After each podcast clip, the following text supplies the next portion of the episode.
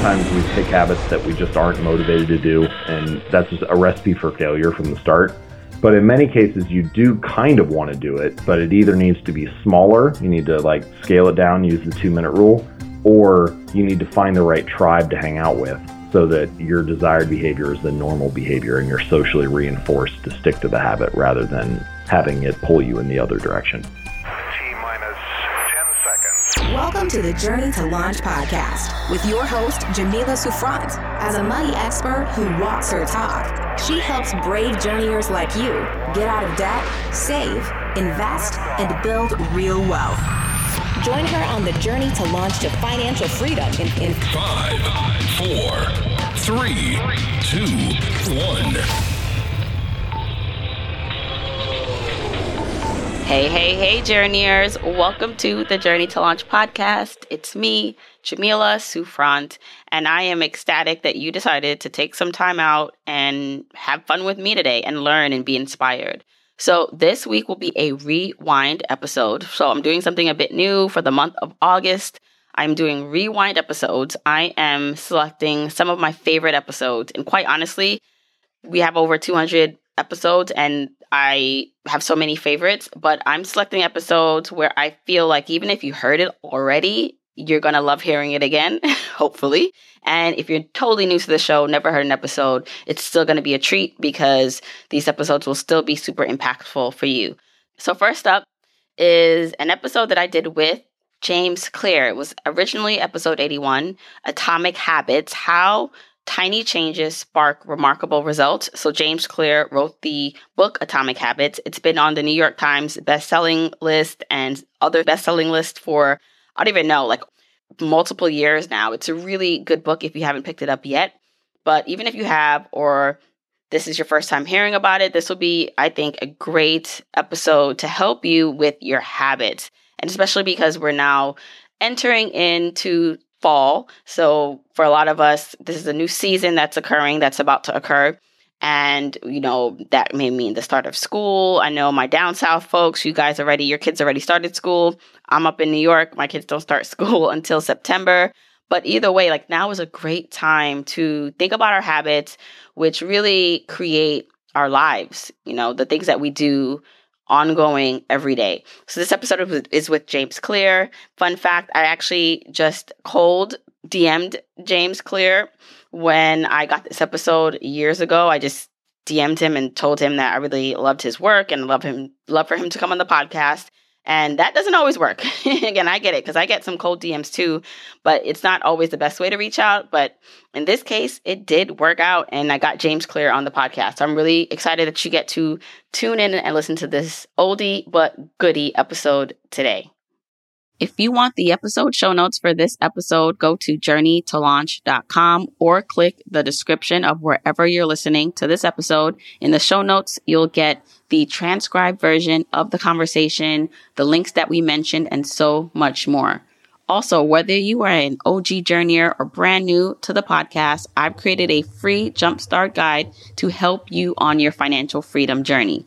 It includes the top episodes to listen to, stages to go through to reach financial freedom, resources, and so much more. You can go to journeytolaunch.com slash jumpstart to get your guide right now.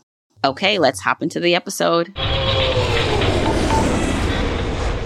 Hey, journeyers. I'm super excited to bring on today's guest. I have been devouring his book, Atomic Habits. I am really excited because this is one of those books that I really believe gets really deep into some of the concepts and things we need to implement in our lives to actually succeed, not just in life, but in our finances, in our journey, and having a happy, productive life. So, thank you, James, for being here. Welcome to the podcast. Hey, how's it going? I like bringing on different types of guests and different types of content. I don't only like talking about money and about numbers. I really like to talk about the things that really support this journey to financial freedom and independence. And I believe habits is a big part of that. And so, James, one of the things I really liked about your book is how deep you go into like the structure and the intricacies of creating habits and breaking bad habits but i wanted to dive deeper into like actual the actual name because i think it's brilliant. Why the name atomic? Why atomic habits? Why did you choose that? Sure. So I um first to your point about covering different types of content, I think that's smart. You know, like there are a lot of things that are part of the financial journey, and uh, one of them is figuring out how to master your own psychology and mindset and your behavior and habits. And really, you know, any financial journey is going to take a long time. So figuring out how to dial your habits in and how they work and how to shape them so they work for you rather than against you is definitely a big part of that process to your question about the phrase atomic habits, so I chose the the word, the title atomic habits for three reasons. So the the first meaning of the word atomic is what you might expect, so like tiny or small, like an atom. And that is a key piece of my philosophy that habits should be small and easy to do. But the second meaning of the word atomic, and one that's often overlooked, is that atomic can mean the fundamental unit in a larger system. So atoms build into molecules, molecules build into compounds, and so on. And in a way, habits are sort of like the atoms of our lives. They're like these little fundamental routines that you do each day.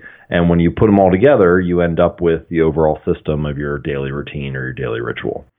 And then the third and final meaning of the word atomic is the source of immense energy or power. And I think that if you combine all three of those meanings, then you understand the narrative arc of the book, which is if you make changes that are small and easy to do and you layer them on top of each other like units in a larger system, then you can end up with some really powerful results in the long run. And so I feel like that phrase encapsulates kind of my overarching approach and the way that I try to attack building better habits and creating a system of change in your in your overall life and like you said it's so integral to like any to your overall life but then it's something that a lot of people don't focus on. So i remember when i first started like talking about this content and you know i had the formula which is i mean a formula everyone uses like the income minus expenses equals like what you can do with like reaching your goals.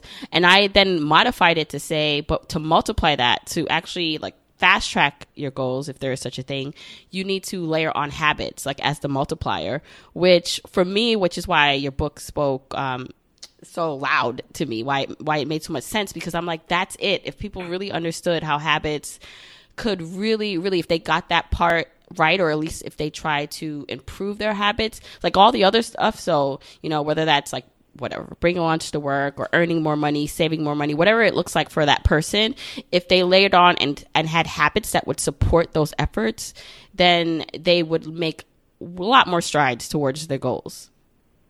Yeah, this is one of the things that I cover early in the book where I talk about this kind of idea that habits are the compound interest of self improvement. So, you know, right now we're talking about it in the context of finance, but I think that it it applies to almost any area of life or almost any domain that you uh, build better habits in. So the the same way that money multiplies through compound interest, the effects of your habits multiply as you repeat them across time. So you know it's it's very if you're saving for retirement and you save hundred dollars this month, it's easy, especially early on, to dismiss that to feel like, well, you know, what's that do? Like I can't retire on hundred dollars. Like what you know, why bother? Maybe I should buy these shoes instead. And those choices are easy to rationalize early in the process because it doesn't seem like it makes that big of a difference. Uh, and habits are somewhat similar. You know, like what is the difference between eating a burger and fries for lunch or eating a salad? Not a whole lot on any given day. Like your body looks the same in the mirror at the end of the night. The scale doesn't really change. But if you repeat those habits for two or five or 10 or 20 years, then all of a sudden you turn around a decade later and you're like, wow, those daily choices really do add up. And it's the same way with uh, with compound interest in finance, right? Like if you sock away a hundred bucks every month, well, turn around in two decades and you end up having a lot more to show for it, even though it feels relatively insignificant on any given day. And I think once you understand this, once you can see it a little more clearly, how habits don't just add up, they actually compound over time, then you start to appreciate the fact that those daily choices are really the difference between living and your ideal life or your best life or maximizing your potential and just kind of puttering along at, at an average pace. Um, it doesn't seem like much, but it, it counts for a lot. I actually have a personal example of this. I just uh, finished doing my annual review for the past year, and I track how many workouts I do. And uh, I, I did okay this last year. Uh, I was busy launching the book and doing other things, But on average, um, I had about one less workout per week this past year than I did two years ago. And if you look at the numbers, if you look at the results, I didn't hit any personal bests or personal records in the gym this year, whereas I hit three the year before. It doesn't sound like a lot, but one workout a week was the difference. That was the the gap between my best performances and my average performances. And I think that that, that thin margin between your best and mediocrity is sometimes surprising. We don't fully appreciate just how much dialing in your habits on a daily or weekly basis can count for in the long run. Yeah, and you say this in the book like there's a critical threshold where you don't like you're saying you don't you don't see the results. And like i can totally relate in terms of working out. I'm actually having this issue myself where i used to before i had all my kids i was very much into working out. And now i'm at the point where when I work out now, you know, it's not obviously I'm not seeing the results like right away. I'm going to have to continuously do it. And I'm at the point where I just don't have the patience to wait, but I know that if I kept doing it every day or if I set a time, you know, up just to do it without caring about the results, it will happen. Like they're happening over time. I'll reach that critical threshold where it will all make sense. And I feel like that's why so many people do give up and quote unquote fail at whatever goal they set finances health working out is because they don't see the immediate traction they want to see but not realizing that if but they keep going that's that's the traction is happening the changes are happening but they're so small they're so the molecules are so little but they're changing. Well and this is why i think it's important to build what i call identity based habits rather than outcome based ones. Because if you just are focused on the result then it's very easy, especially for any of these things that are, are more of a long game, like getting fit or saving for retirement or paying off your mortgage or um, writing a book.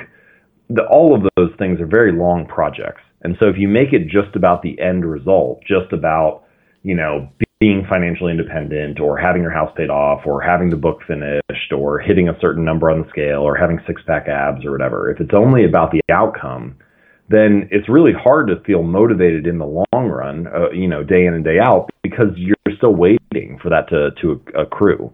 But if instead you make it about the identity, right? It's not about getting to a certain number on the scale. It's about becoming the type of person who doesn't miss workouts, right? It's not about the outcome. It's about being a certain type of person. Or it's not about having a million dollars in the bank. It's about being a saver if you can internalize that identity and build your habits around reinforcing being a certain type of person, then you every time you show up, you can feel like it's a success, right? Like the goal is not to write a book, the goal is to become a writer because then when you sit down and you write, even if it's only one sentence or only for 10 minutes, you're being a writer, you're reinforcing that identity.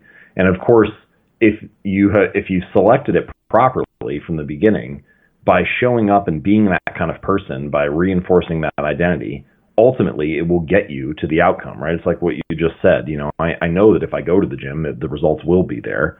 Um, but it's just hard to have that patience when you're waiting for the long term outcome. And so I think one of the most effective ways to do that is to build small habits and cast small votes through your actions for being a particular type of person rather than trying to achieve uh, a particular type of result.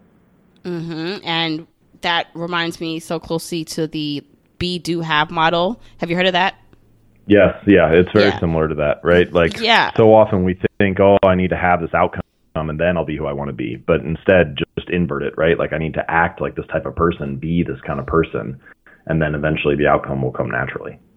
Right. And for those listening who have not heard of that, that's the model like the do have be is what most people operate from where they have they think they have to do the action. They have to and in the case of your book we're talking about you have to you're going towards like the action. That's what you're doing it for for the outcome versus like the identity based habit using it as a be do have model. You become the person who does those things first and then you'll have and have those things next.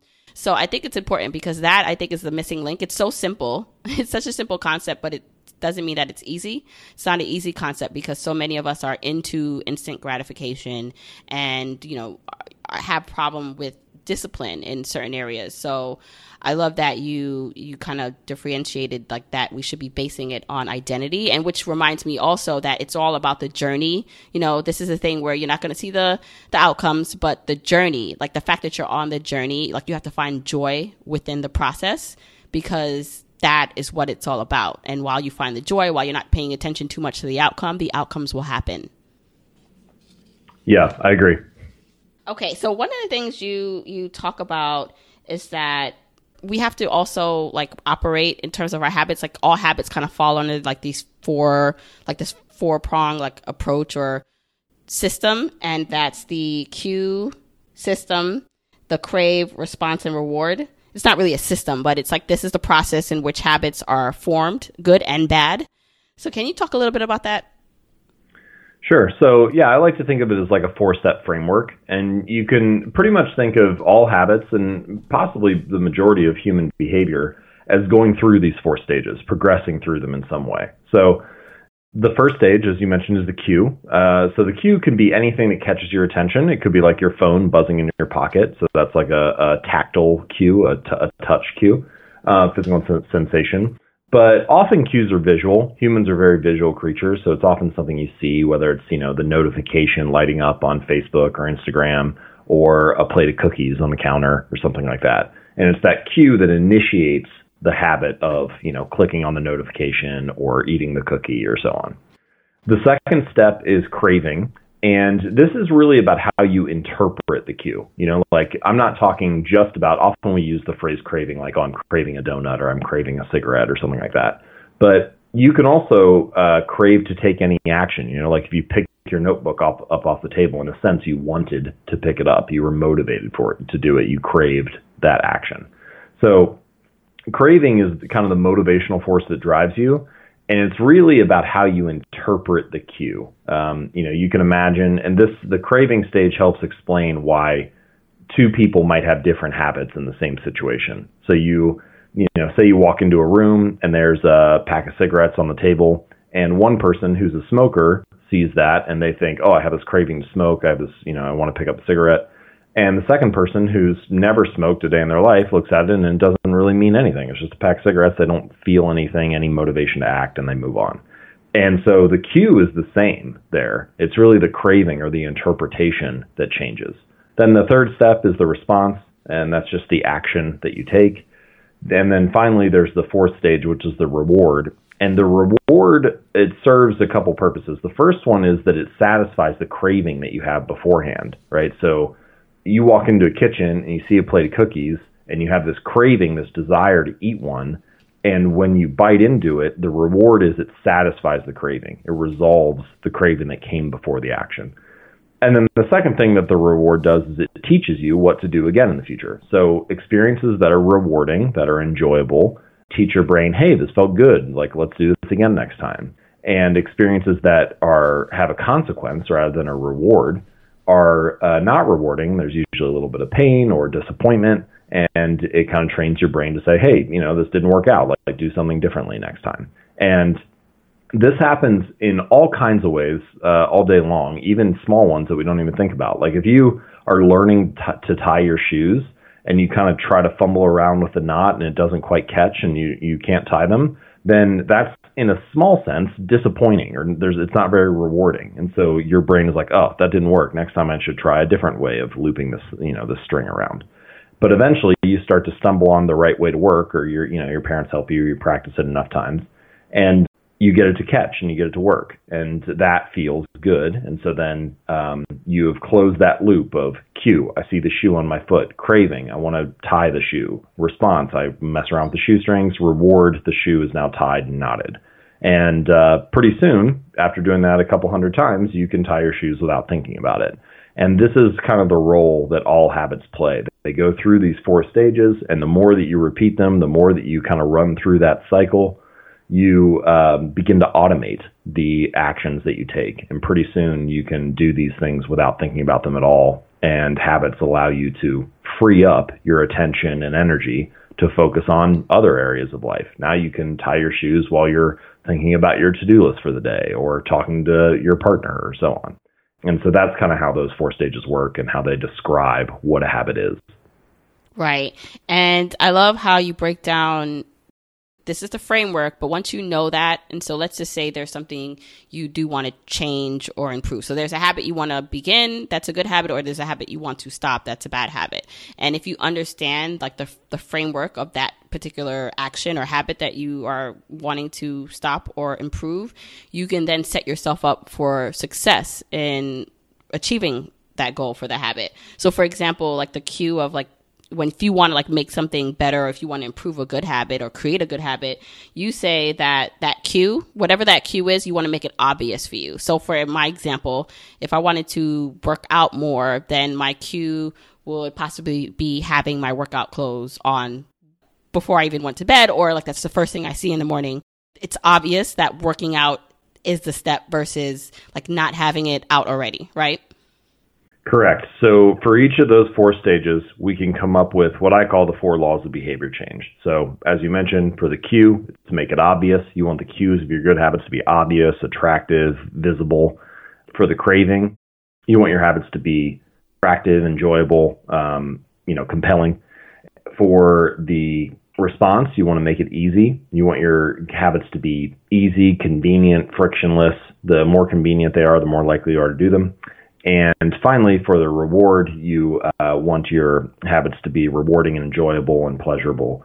And the more that you're able to, to do those things, make it obvious, make it attractive, make it easy, make it satisfying, the more likely you are to stick to habits in the long run. And uh, yeah, in your case, the the example of setting your clothes out, that's a good way to make the habit of uh, you know putting your running shoes on or getting out the door or going to the gym more obvious to do if you wanted to drink more water, you could fill up, you know, three or four water bottles at the beginning of the day and set them around your house or your office in obvious locations so that you're more likely to see it.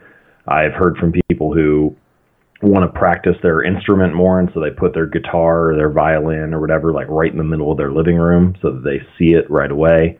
And make it obvious is really about getting that habit loop started by making the cues of those good habits as easy to see as possible.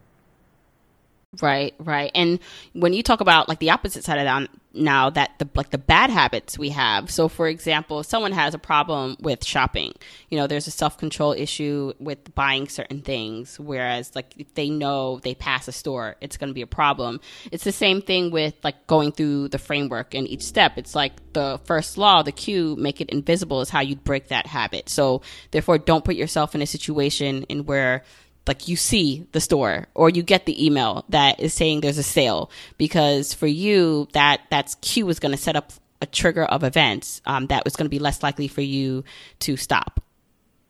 Yeah correct. So for each of those four stages you can just invert the laws to break bad habits. So rather than make the cues obvious make them invisible. Rather than make your habit attractive make it unattractive. Make it difficult instead of make it easy and make it unsatisfying and the more that you do those four things, uh, the less likely it becomes that you slide into these bad behaviors. So, as you mentioned, you know, unsubscribe from all the emails from uh, different stores that you're buying from. Or if you tend to purchase things on Amazon or on Uber Eats or something like that, then delete those apps off your phone.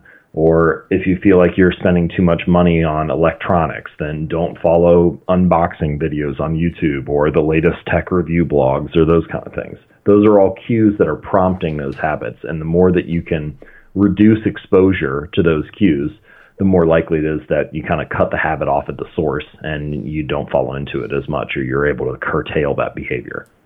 Mm-hmm. And as you're talking, I'm thinking that I, I believe if anyone's listening to this, everyone wants to save more, everyone wants to stop mindless spending and all those things. And they probably know that those are the things they should do, like not go by the store, not unsubscribe from the email. And yet so many people like don't do it. And so I'm wondering if, you know, for a lot of people, there's this like gap between, there's like a couple things. There's like what they feel like they should do because everyone else is doing it. So maybe it, they want to create a good habit, but it's not really a habit that they are aligned with or that they really feel will be a benefit. They're just, they don't have a real intense sense of wanting to really do it. Like it's almost like, you know, less of people who say, Oh, I want to save more money. But then if I look at what they're spending on, it's like, do you really like want to save more money? It's like, no, they just, it sounds good to say that. So is, mm-hmm. is there something that happens? So like there's so much like good, like the framework, the steps are like good and great. But is there like something where it's like, even if you start off chasing or wanting the wrong habit or trying to replicate a habit that's not really something you really want, like that's just it's not going to work regardless of what you do because you're not motivated intrinsically to make it happen? Right. So this is a good question. So I think um, I think there are two ways to answer this. Uh, so first of all, we're basically talking about the second law right now. We're talking about whether a habit's truly attractive to you or not. Are you motivated to do it, or are you just saying that? Um, and I think there there are two issues. So the first is we need to develop a bias toward action. Uh, for that to be your default to, you know, you have an idea, you're like, okay, I should unsubscribe from that email. Do it right now. Don't wait to do it later. And I think that for a lot of people, they just kind of they have this maybe general sense of, oh, that might be nice for me to do someday, and they don't translate that into an action they can take right away. And this is why I like to recommend using what I call the two minute rule. And so basically, you take whatever habit you're trying to build and you scale it down to something that takes two minutes or less to do. So, like, do yoga five days a week becomes take out my yoga mat, or um, you know, learn guitar becomes play one chord or something like that. You need something that you can do almost immediately.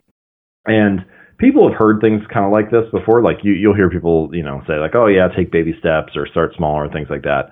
But even when you know that you should start small, it's still really easy to start too big. Like I'll have people say, um, you know, I want to get in the habit of going for a run each week, but I know I should start small, so I'll only run for 15 minutes.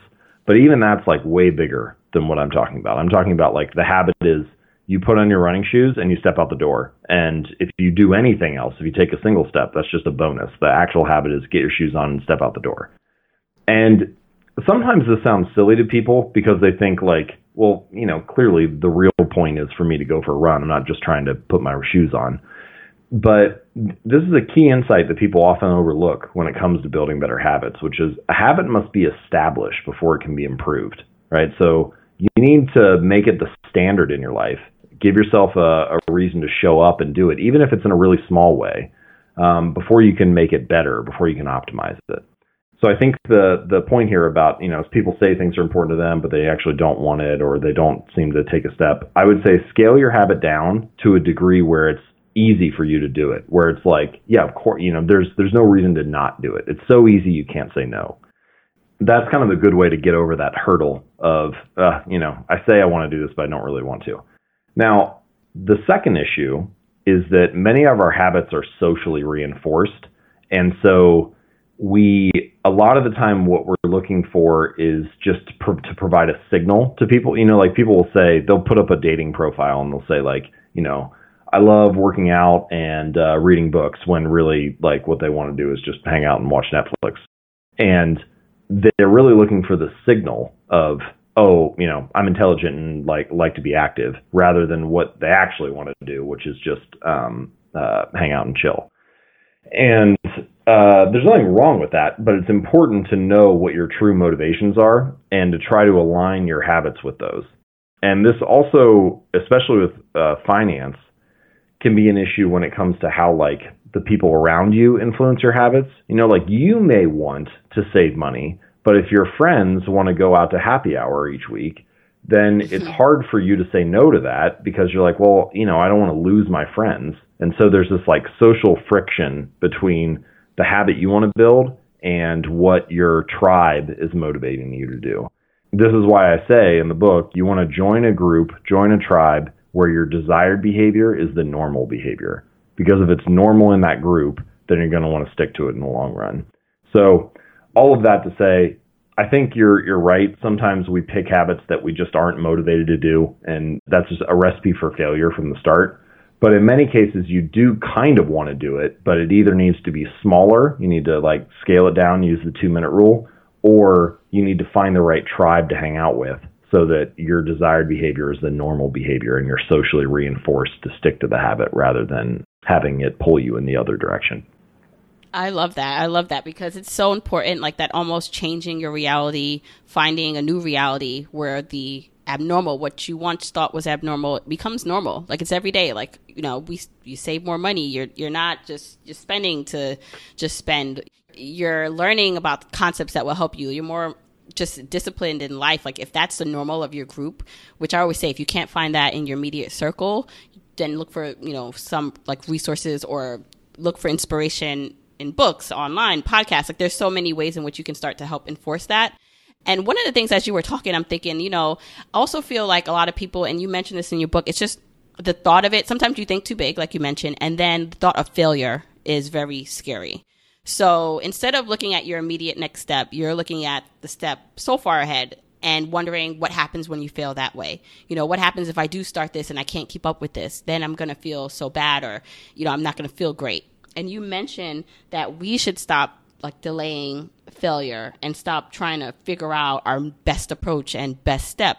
It's more about just taking the action, taking the step because we're going to fail or failure is okay. But the quicker you do that, the quicker you move forward, then the better you can readjust and get on track.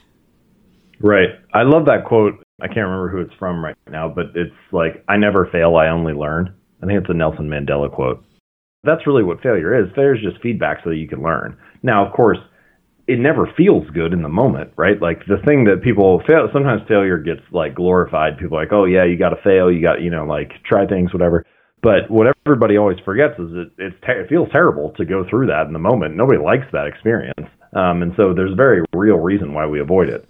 But this is why one of the core things I talk about in the book is getting 1% better. You don't need to make a radical change. You don't need to like worry about the thing that's 10 steps ahead or 3 years down the line or this big ambitious thing that you're working toward ultimately. All you have to do today is find a way to get 1% better. You just need to make some small improvement. And that I think feels much less threatening, much less intimidating, and much more realistic and possible. And so focused on the next action, not on the ultimate action. Mm-hmm. And then that's how we the whatever where we are now, right? Our present self. That's how we get closer to that future self we envision and we admire. Um, so, in terms of just in general, now, all right, let's just say someone has a habit. They have these this framework. They're implementing some of these steps. How does one stay consistent? So, I think the biggest thing is that okay, I can start maybe you know, just taking up my mat every day, right? Um, and then maybe the next step is to do a sit up or a squat, you know, whatever that looks like um, as you like keep inching forward. But in terms of like long journeys to something, long scales of improvement, like how do you stay focused and committed? How does one find that when it's so long until the end goal? Yeah, it's a great question. So it's one of the key things that, that you have to consider when building better habits. I'll give you a couple different answers. So the first thing is tactical. In many cases, the most motivating feeling in the long run is the feeling of progress. And so you want some signal that you're moving forward, some fe- some way to, to quantify or see that you're making progress. The simplest way to do this, and I use it myself, is just a habit tracker. Now, I say in the book I have a lot more about measurement and tracking in there, but you don't need to track every habit. Like I, I'm not, I don't need to track like brushing my teeth and flossing my teeth or tying my shoes or unplugging the toaster after each use. Like there's just a lot of habits that once they're built, you can just let them roll. But for a few things, for the important things, it can be really helpful to track them. So like I track my workouts. This last month, I've been tracking if I journal one sentence and read one page each day. And uh, all you do is just put. I have a. I actually created a habit journal, and uh, if you go to jamesclear.com and just click on books, you can find a link to it there. But it's got a, a habit tracker template in the back, and uh, so basically for each month, it has you know all 30, 30 or 31 days laid out, and you can just put a little X or a check mark or whatever on each day. But you could also just do it with a calendar. Each time that you do the habit, you just you know cross off that that day or whatever. The point there is that it does a few things. First, when you, it's like a cue. So you look at your tracker, you look at the calendar on the wall or on your desk, and you see, oh, you know, I've uh, gone to the pool and swam, you know, three days last week. Like, I, you know, I got three days in a row now. I want to, you know, make sure I don't break my streak. And it kind of has this like additive effect of motivation where the longer the streak gets, the more compelled you feel to like keep it going. And then the other thing it does is it feels rewarding in the moment. It just kind of feels good to, you know, like I, when I write down my workouts, it feels good to close the book on another workout. It's a small thing, but it adds a little bit of satisfaction to the moment. And all of those things, signals of progress, visual cues, uh, feeling of, feeling it, letting it be rewarding and satisfying, that drives you to stick with it in the long run. So that's the first thing. It's tactical. The second thing comes back to what we talked about earlier with identity you know, ultimately you can incentivize yourself to get started with a habit, but ultimately the way that a habit sticks is it becomes part of your identity. It be, it's like, you know, I don't really motivate myself to go to the gym anymore. I just go because that's who, part of who I am now. And you'll hear people say this, you know, across many different areas of life. Like, I, for example, I don't meditate, but I've heard from other meditators that, you know, once they view themselves as a, a meditator, someone who does this every day, it's like a vital part of their life. They don't they're not thinking about it as much as they're just like this is who I am, this is what I do. And once you've internalized it to that degree, then it becomes much easier uh, to stick with it in the long run. And the final thing that I'll mention, which reinforces this identity and comes back to the point that we were just talking about with respect to tribes, is that if you're part of the right group, you have some external reinforcement of this is who we are, not just who you are, it's who we are as a group, and this is what we do. And that can be a very powerful way to get things to stick in the long run. So, for example, if you move into a new neighborhood and you walk outside on Tuesday night and you see all of your neighbors have their recycling bins out, then you're like, oh, we need to sign up for recycling. This is what people like us do here, right? There's like this social reinforcement to get you to stick with that habit. Or if you have a job interview you wear a dress or a suit and a tie or something nice. Now, there's no reason you have to do that. Like you could wear workout clothes or a bathing suit or something to a job interview, but you don't because that's not the expectation of the group. So being around people who have the habits you want to have is a great way to get you to stick with them in the long run because doing that habit is a signal that you fit in with the group. It helps you become part of that or maintain those friendships. And uh, friendship really is the key aspect there. Once you care about the people that are in that group, once you value their opinion, then doing the habit in the long run actually doesn't, it becomes much less of a hassle. It's actually like kind of enjoyable because you want to do the things that your friends are doing. So those are some different ways to get habits to stick in the long run. Right. And it's almost like eh, the, the power of influence, like you say, groupthink, like all these things that could be used for bad and not so great things can be powerful and used for good if you recognize it. And, you know, it's almost like you then choose like how to implement like these, make it a positive in your life. This is true for almost all habits, that habits can be a double edged sword. You know, they can work for you or against you. Like you can, put your guitar in the middle of the living room and practice, uh, you know, building that skill more frequently. Or you can have your video game controller in the middle of the living room, and you can, you know, fall into the habit of playing video games all the time. And I don't want to bash on video games because that's totally fine if you uh, if you enjoy it and want to spend a little time on it. But my point is just that the principles stand whether the habit is good or bad. And the kind of one of the points of the book is to help you understand how behavior is shaped so that you can use those tools for your benefit rather than to your detriment. Right. I view this all as like this tool, this this awareness that you can create when it comes to your own behaviors and being honest with yourself and your habits. It's like a powerful tool that once you understand it, you can use for good or bad. Or if you continue to not want to maybe like delve into that realm of your life yet, you're just, it's not something you're ready to take on. You're comfortable. Things are not bad enough where you want to actually make the change. Then, you know, I do think at some point it does become a place where people hit rock bottom, whether that's with their finances or health or career, whatever that is. Like sometimes people unfortunately have to hit that point for them to make the change. But I'm hoping that for some people it doesn't have to get that bad or that far. You you can start to pivot and implement some of the things we're talking about here in general in your life so that you can start seeing the changes you want to see. Well at some point the pain of not doing it becomes greater than the pain of doing it right? It's like it's more painful to stay in your current state than it is to take the action to get out of it.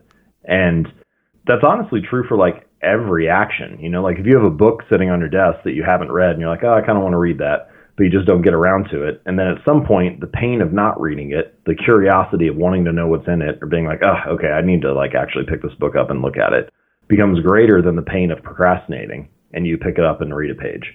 And I think one way to kind of short circuit that to to speed that process up rather than wait until you hit rock rock bottom, as you said, is to understand and conceptualize the long term impacts of that. Like I was, um, so I really enjoyed McDonald's French fries, And every now and then, um, I'll like uh, drive by one and be like, oh, you know, I need to go in there and get one. Well, the last place that I was living, I had a McDonald's maybe three or four minutes from my house. And so I would get off the highway, and if I took a right, the house was like three minutes away, and McDonald's was right there.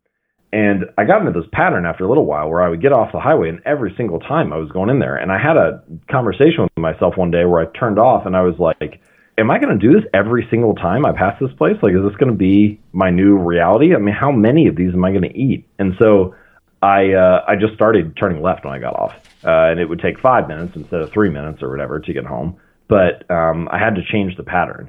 And the only reason that I was able to do that is because I was I didn't hit rock bottom. I didn't add like you know 100 pounds to my waistline or something, but I was able to map out in my mind what this was going to look like if I didn't stop.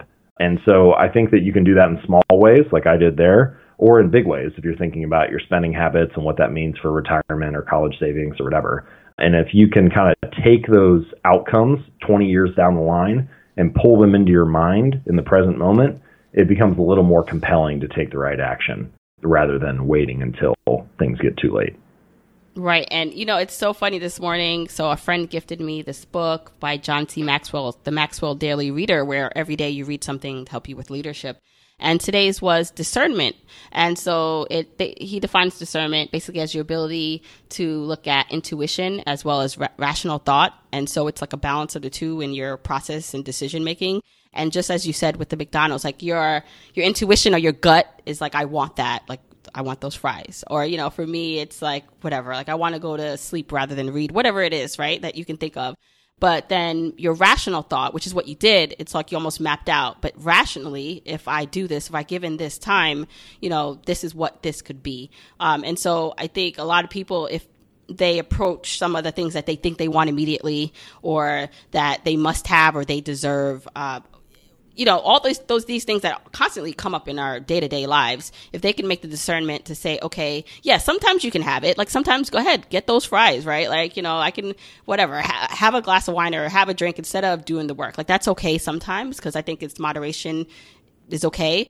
But to also, you have to layer that on with that intellect and with that knowledge to know that, okay, but at some point, this is not going to be beneficial long term for what I really want.